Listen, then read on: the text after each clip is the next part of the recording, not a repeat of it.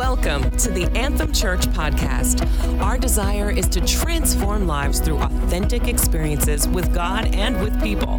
This message is brought to you from Anthem Church in Fairview, Oregon. We pray you are encouraged, inspired, and strengthened through the teaching and preaching of God's Word.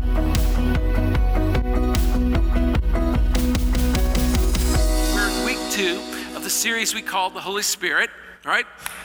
And we started last week talking about how the Holy Spirit, the Holy, about the Holy Spirit's name, and how His name kind of some, sometimes is not reflective of really what God, uh, of who the third person in the Trinity is. I mean, because a lot of people think the, you know, the Holy Spirit or go- ghosts, you know, it gets a little spooky for for them, amen. And uh, and so it's it's a little bit concerning, but uh, and and you know, I'll tell you people have done a lot of weird things in the name of the Holy Spirit, and, and then the Holy Spirit gets blamed for those things, and, uh, and, it, and it's not really good. Like, like I was in a meeting once in Southern California, and it was with a, a, an evangelist that had a real big name and had been on TV, right? And so we're, I'm in the meeting, and uh, he was teaching on the Holy Spirit and being baptized in the Holy Spirit. Well, Jesus talked about, you know, that being baptized in the Holy Spirit, and we'll we'll get to that verse. But he, uh, so it's not a bad thing to teach on it. But what happened in the meeting was just blew my mind because then one of his ministers, or one of the people that were with him to, to minister, uh, I'm watching in front of me, and and uh, he starts ministering to this guy and you know puts the hand in the forehead till he goes off his chair you know now he's down on the ground. Just that and it, that's craziness right? The next thing i know this guy is down on the floor next to him and he's got his jaw and he's moving his jaw. And uh, make sounds make sounds. I'm going are you kidding me? I'm watching this going i'm out i'm out. That's crazy right so there's a lot of bad misrepresentation about the Holy Spirit, and I think the Holy Spirit has been kind of uh, uh, been uh, packaged very wrong. Okay. And then I think a lot of times people get the wrong impression about the Holy Spirit based on our upbringing or what our spiritual experience was in the past. I mean, I grew up uh, going to a Catholic church. How many Catholics are here? How many Catholics, ex Catholics? Uh, you know, uh, okay, few of you. Let's go to the other side. How many grew up in a Baptist tradition? A, a Baptist tradition. Anybody, hands up over there?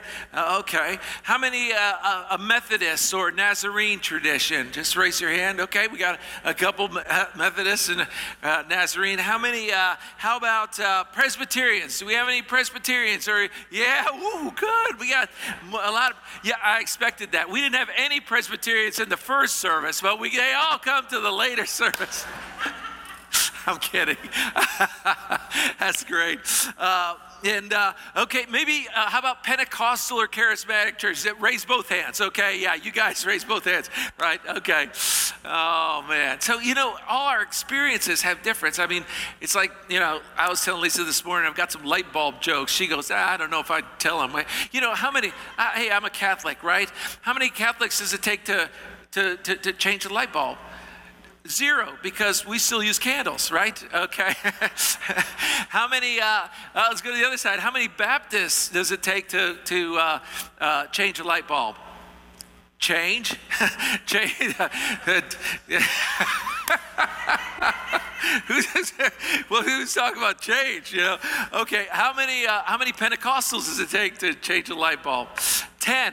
One to change the light bulb. Nine to bind the spirit of darkness. Right. okay. All right, let's get on. So, uh, yeah, I didn't ask the last one. How many of you didn't come from any spiritual background? You're just good old fashioned raw sinners and came in the house of God, right? And there we got a few of those too, amen. Well, you guys are in the best position because, uh, you know, you don't have to come through all the stuff that, you know, often we get, you know, when you come up with a religious background. But I think it's time that we really get some clarity on the real person and purpose of the Holy Spirit. And that's why I wanted to just talk to you about that. And remember last week we talked about how the name of, of the, the, the, the word spirit or ghost really was a hard translation, that there really isn't an English word for it. And the best translation is a breath of air a fresh wind, a fresh breath. Amen. And, and that's what God wants for you. He wants to, He sent the Holy Spirit to bring a fresh breeze into your life, a, a breath of fresh air when, when you're when you're uh, discouraged or when you're down, a fresh air when you're facing some things that are difficult. Then you can call on the power of the Holy Spirit and, and the fresh air blows it through your life and brings hope and encouragement. Come on, amen. And I think if people people really knew how good the Holy Spirit was for them, they wouldn't be running away from him, they'd be running to him. Come on, somebody say amen. All right. Well, so today I want to talk about that. Now I want to start. Uh, I, want to, I want to tackle a term called uh, Pentecost. The term Pentecost, okay? Because uh, and and Pentecost is not a word; it's a date. It's a date. Pentecost is a date. And uh, it was one of the seven biblical holidays uh, in the, the ancient people of God's calendar. And, and many of those holidays are celebrated today. They had three major holidays of the seven that was Passover, Pentecost, and, and uh, Tabernacles. And uh, just like we have, you know, holidays that we celebrate Easter, Christmas, you know, uh, Thanksgiving, or as a nation, we celebrate Memorial Day, Independence Day, Labor Day, right? So Jesus used these biblical holidays to really reveal his plan, his purpose, who he was uh, to the earth and, and why he came. Amen? But the trouble with our understanding, and especially when it comes to scripture, is that we didn't grow up with these biblical holidays. Now, the people that Jesus was talking to the people that he was sharing with and lived among, they understood these biblical holidays because they lived them. They lived them, they celebrated them annually, and so it was a part of their life. But as Christians, that's not often the case for us. Many of us grow up not, not understanding or knowing about these biblical holidays. But Jesus used them in a very important way to reveal his plan and why he came. So, Jesus, honestly, never came to do away with those things of the Old Testament. I, love that he said this in verse uh, 5 of, or verse 17 of Matthew 5. He says, Do not think that I have come to abolish the law or the prophets. I have not come to abolish them, but I've come to fulfill them. Well, what does that mean? Well, first of all, the law, when you ex- kind of extrapolate that word from the Hebrew, it does it means the pathway to life and blessing. Now we've we've been told that it was just regulations and rules and you know things that are too hard for us to to, to do and, and just religious but things. But Jesus said, you know, I didn't I do not I do do not think I have come to abolish the pathway to life and blessing, or the prophets. I have not come to abolish them, but to fulfill them. And so, you know, we don't have to practice or do all the practices of these things, of these uh, principles, but we do have to honor the principles as they are important for us. And so those are the, the things for us to understand.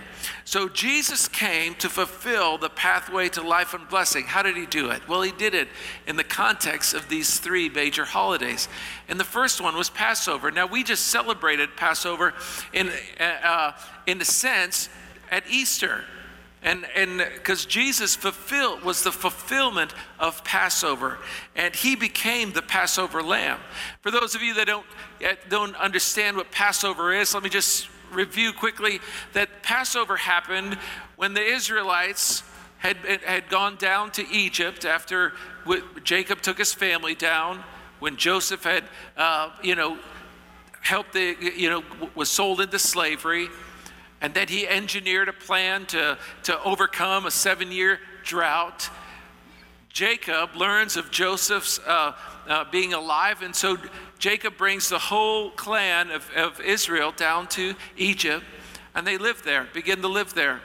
and they grow and they multiply and they soon become a huge nation that challenges the, the Pharaoh. And Pharaoh is afraid of them, so he puts them into bondage.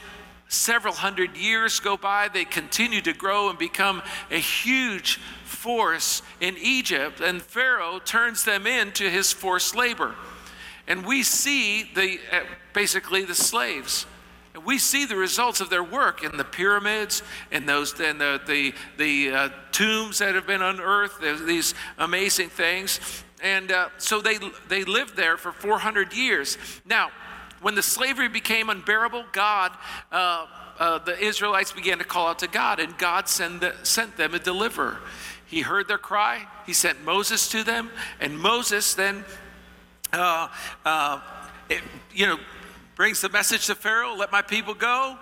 And Pharaoh says, no way, they're not going. How am I going to, they, they're my labor. And so God gets the attention of the Egyptians by sending the plague, right? 10 plagues.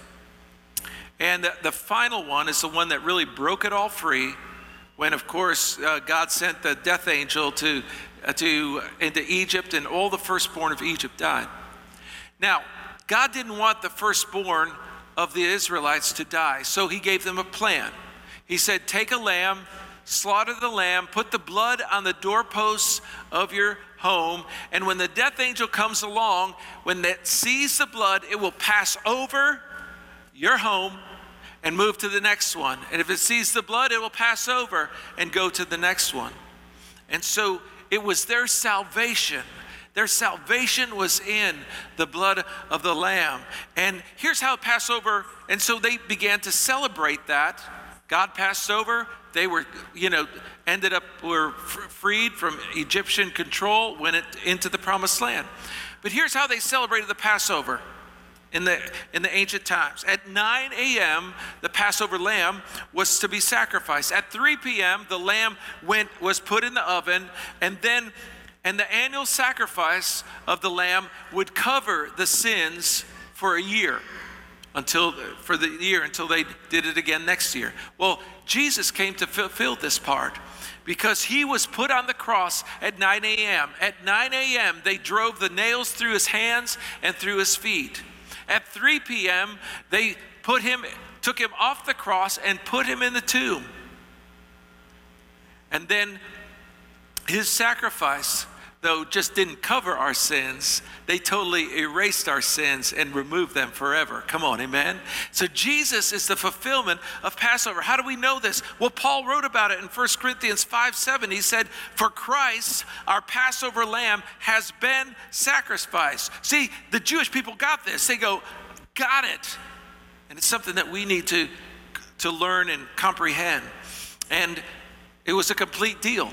You know, when Jesus did this, when they, the Passover, when he came as our Passover lamb, you know, there's nothing more that we could do. It was finished. It was all over. Our salvation, God made it complete. It's a, it's a, a complete package because God didn't want us to think that we would have to do something to earn it, right? That we would have to work hard enough, perform well enough, uh, or in some way earn our salvation. Ephesians 2 8 and 9 says, For it is by grace you have been saved through faith, and this is not from yourselves, it's the gift of God, not by works, so no one can boast.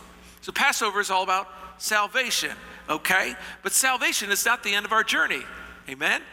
It's, you know, God wants us to continue to grow, to develop, to serve, to make a difference in the world that we live in. So we get to the second major biblical holiday, which was Pentecost. Now, Pentecost is, is something that has been a little bit scary for people because we get the term Pentecostal from that. And, you know, Pentecostal is like, woo, those scary people that either wear a lot of makeup, way too much makeup, or no makeup at all, right?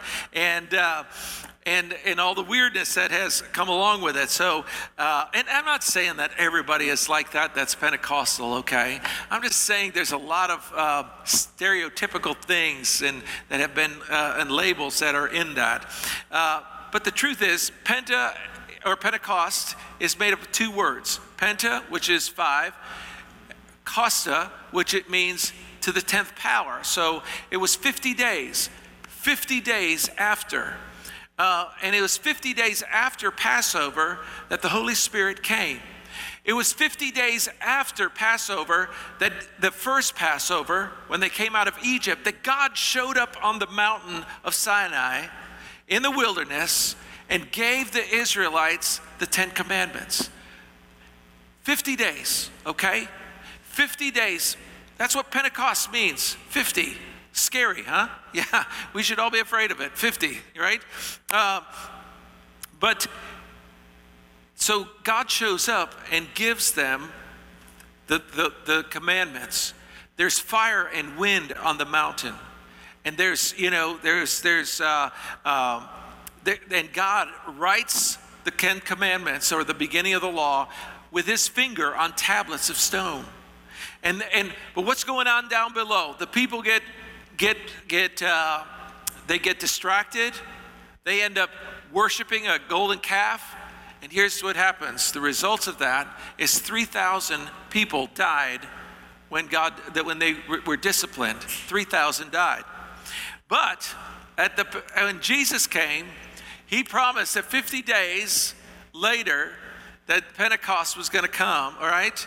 And fire and wind filled the upper room, right? Hallelujah. And then God wrote his word, not on tablets, but God began to write his word on their hearts. And then the result of that, what happened there, was 3,000 get saved. And so you see this parallel of what God has done as Jesus is the fulfillment of what was happening. Uh, it happened in the in the giving uh, of the law, right?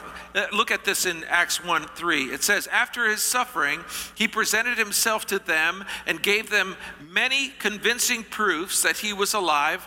Uh, that's a whole other message. He appeared to them over uh, a period of 40 days and spoke about the kingdom of God. Now, yet Jesus went up 40 days after. Uh, there was 10 more days before Pentecost came. And on one occasion, he was eating with them and he gave them this command.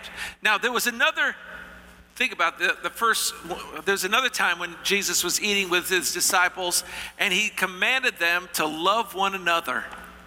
How many of you think that's a command that we need to pay attention to? Yes, to love one another as I've loved you. Absolutely. So now he's there, they're eating together, and he gives them another command. And I think we should pay attention to this one also. He says to them, Do not leave Jerusalem, but wait. Wait for the gift my Father promised, which you have heard me speak about. For John baptized with water, but in a few days you will be baptized with the Holy Spirit. And we need to understand what that means, amen? Because, there, listen, Pentecost is really about having power to make a difference, having the power to make a difference in our life. And, you know, what we know about this circumstance and this situation is that Jesus had already appeared to them. And the Bible says he had already, in John 20, 22, it says that he had breathed on them and said, Receive the Holy Spirit. And the Holy Spirit came into them and they were born again. They had, the, they had received the breath of life again. Think about this. When Adam was formed from the dust of the earth and lay on the ground, what did God do to bring life to him? He breathed on Adam, and Adam received life, came to life, and Adam had eternal life. And now Jesus has rose from the dead, and he comes to his disciples, and he breathes on them and he says, Receive the Holy Spirit, and life comes into them, eternal life comes into them. But he says, Wait, wait, that's not enough. That's not all there is to it. Wait, because the Holy Spirit's going to come upon you. And look what's going to happen. Because he, he, said, You know what? I have more for you to do. I have more for you to do. I, it's just not about salvation. I have a work for you to do. I have a mission for you to accomplish. I have, I have some important things that, that you need to do, but you're not going to be able to do them on your own. They're too big for you to accomplish on your own. You're going to need some help in this. And that's why he said in Acts 1 8, But you will receive power when the Holy Spirit comes upon you and you'll be my witness in Jerusalem and in all Judea and Samaria and to the ends of the earth. That means that's like God showing up here and said, Hey, wait until the Holy Spirit comes upon you. Because when the Holy Spirit comes upon you, you're going to receive power to touch to, to be my witness at your job, in your neighborhood, in the, your city, in your state, and into othermost parts of the earth. Come on, are you with me? That's what we need to hear because that's what he's speaking. So Pentecost is not falling on the ground and rolling around or barking like a dog or swinging from chandeliers. Thank you, Jesus, we don't have any. But it is, it is receiving the, the power that you're going to need to make a difference in your world and in your life. Amen? And we have uh, we have work to do. We have work to do in our broken world to, to, to make it a better place. We have work to do corporately as a church to make this world a better place. Come on, say amen. And, you know, without this power, we're not going to be able to pull it off because we can only go so far on our own strength and on our own abilities. We all need a personal Pentecost. And everybody said, Amen. It's important because we need the power that God wants to bring. And then there's the third one, tabernacles. And I don't want to spend too much time, but tabernacles, you know, it's a celebrate. They were wandering through the through the the, the uh, desert in temporary dwellings, heading for a permanent home where God was going to allow them to celebrate the great harvest and the great blessing that he had. And, and they celebrated during the harvest time because they expected a great harvest. And that's what tabernacles really, the fulfillment of tabernacles is simply in the second coming of Christ. Because, folks, here we are. We are all living in a temporary dwelling. This is just temporary. And we're looking forward, Jesus is going to bring us into our final home. Okay? He said, I'm going to prepare a place for you. And one day we're going to get there and we're going and we're going to celebrate a great harvest before that day comes. And can I tell you, this is a little known stat, uh, uh, statistic, but about the harvest. But from 20, 2000 to 2017, more people came to Christ and became Christians than did in the previous 2,000 years since Christ. Now, talk about harvest. 2,000 years, 17 years, it doubled. That is a miracle, amen? Folks, we are living in the final days. We're living in the final days. So you might ask me, Pastor Brad, uh, is the Lord coming again soon? And uh, could be. I mean, his promise, look at 1 Thessalonians 4:16, for the Lord himself will come down from heaven with a loud command and the voice of the archangel and with the trumpet of God. Listen, this feast of tabernacles was also called by the Hebrews the feast of trumpets because it points to the second coming. And the dead in Christ will rise first, and after that, we who are still alive and are left will be caught up together with them in the clouds to meet the Lord in the air. And so we will be with him forever from our temporary dwelling to our permanent home in the midst of a great harvest. And see, it begins with the Passover, the salvation. We all need to be uh, to receive that what the Passover, what Jesus did for us. Amen. That's where it begins, giving our lives to Jesus. But once we're saved, we have an assignment from God to fulfill, right? And one that we need to accomplish together, and that we can't accomplish it by our own. We, we need to be empowered by the Holy Spirit. And I want to just give you three things that I think that we, the three things that I know the Holy Spirit empowers us to do and how we it help he helps us to make a difference. First of all, the Holy Spirit empowers us to live righteously, to live righteously. You know, it's not what we look like on the outside that counts or the image that we portray people, but it's what is on the inside that counts. Our, our living righteously.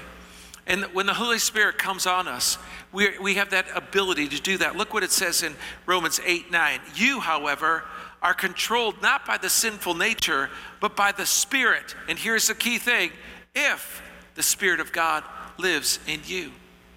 And so when the Holy Spirit is, is in you and upon you, you want to do what's right. You want to do what is good. He guides you and leads you in the, to make the right choices and to live the right kind of uh, life and, ex- and be the right kind of example. Come on, are you with me? So that's so important. He speaks to us, He teaches us, He gives us instruction. When we least expect it, we'll hear a voice, you know, stir inside of us. And Isaiah spoke of, of it like this whether you turn to the right or to the left, your ears will hear a voice behind you saying, This is the way, walk in it. And the Holy Spirit wants to guide us that way into the right kind of life and the right kind of living and the right kind of choices. The Holy Spirit then also empowers us to live supernaturally. I mean, listen, God wants us to live a life beyond the normal. He doesn't want us to be just like our neighbors, to be just like the guy, the, the people at work. He wants us to live a, a life that is beyond normal, that is because he, he's the God of miracles. He's the God of supernatural, the God of blessing, the God of that still does the impossible today. We had a lady come last yesterday. She came actually to be a part of the, the women's lunch, and and uh, one of the gals knew of her situation that she has been uh, you know has been struggling with a with an illness for, for years, and some of the concept or some of the symptoms of that now, it, it has progressed where she was waking up every day. Uh, sick and nauseated and spent half the day just in that in that a terrible you know place of uh, sickness and pain and so uh, we brought her in because we have a, an intercessory prayer time here from 9 to 10 every saturday and so she brought her in we got the oil and we you know, I've got some, we've got some great intercessors, some people that know how to pray and know how to believe God. And, and, and uh, we laid hands on her, prayed according to the Bible, and just, and, and uh, I was waiting. We prayed and believed God for a miracle for her life. I told her yesterday, I can't wait to talk to you tomorrow morning because she's had this every single morning, every single morning. So this morning I woke up, we were getting ready. I told Lisa, you know what? I can't wait to see Iris today because I want to hear what happened. So when I'm walking in from, or I was coming in from the church, I was outside and I'm on the parking lot, and her husband uh, steps up to me and says, Hey, you need to talk to Iris. and she wants to talk to you. And so I, I walk over, and Iris looks at me and she goes, No sickness, no symptoms perfectly whole. She says, the first time in months that I feel just fine. Folks, because we don't, God doesn't want us to live just the ordinary. He wants us to live in that supernatural, in the miraculous, in the blessed life. Come on, somebody say amen. And I'm telling you, listen, if you want, you know, sometimes we have, well, we have prayer, prayers, intercessors here after every service you can get prayed for. But if you want to, you know, you don't like the crowd thing or just come on Saturday morning, 9 o'clock. We'll pray for you. We'll pray for you. We'll believe God to do whatever you need because He is still the God of miracles. He is the God of power. Amen? Hallelujah. We need that. We need it because all, you know, look at Acts 10 38. And you know that God anointed Jesus of Nazareth with the Holy Spirit. Even Jesus, the Savior, was anointed with the Holy Spirit and with power and then Jesus went around doing good and healing all that were oppressed by the devil, for God was with him. Listen, we live in a world that is full of people still living oppressed, discouraged, beaten up, and broken lives. And the only way they find freedom is for His people to introduce them to a power from above that God will get, can, and, and to be set free. Come on, amen? And that's what we need. That's what we need in the house of God. We need, you know, we don't need better a better building. We don't need better lights or better sound or or, or you know or better coffee out front. You know, I, I hear it all the time. We should get some better coffee. You know, we should get some better this or better that. No, what we need, we need, we need the power of God. Amen. We need the power from God that heals marriages, power that brings health to sick bodies, power that sets addicts free from their addictions. We need that supernatural on our natural. Come on, say amen. And I love this. In 1 Corinthians 2, Paul says, My message and my preaching were not with wise and persuasive words. I can relate to that, but with a demonstration of the Spirit, Spirit's power, so that your faith may not rest on men's wisdom, but on God's power. And we need a faith. We need to be empowered. Amen. The, the last thing that the Holy Spirit empowers us is to live on mission. You know, we as a church, we're called by God to make a difference. We're called by God to reach this community with the gospel, with the good news. We're called by God to heal broken worlds, to, to feed hungry, to care for the homeless and for the poor, to send missionaries to all the unreached people groups of the world. We're called. We've got a mission. We're not here just to come do some religious calisthenic every week. We are here with a mission from God, and we need to do it. Amen. And we need power to make that happen. And when we capture the mission in our hearts and we say yes to God, He supplies the power to do it. 1 Thessalonians 1 5, our gospel came not to you with simple words, but also with power, with the Holy Spirit, and with deep conviction. Folks, let's have deep conviction. Let's call upon the Holy Spirit to be filled. And not so that we can brag about our spiritual gifts and our spiritual strength and get caught up in pride. And a lot of people have done that in the past. That's not what it's all about. It's all about having, being empowered to make a difference. Amen. I love this, and I put it in your notes. Being filled with the Holy Spirit doesn't make me better than you, it makes me better than me. I want to be the best person that I can be, and it's only with the Holy Spirit's power. And when we humble ourselves and present ourselves to God and say, Lord, I need that empowering. I, need that empowering to live right, to make the right choices. I need the Holy Spirit's power to, to get the job done that I have in this life. I need the power to live a supernatural life, to bring hope. I want to be a carrier of power to bring hope to the broken, freedom to the addicted, joy to those that are living in sorrow. Come on, are you with me? Burned by the world. I hope you're with me. I want to leave a supernatural mark on this world. And it happens when we let the Holy Spirit empower us, flow through us.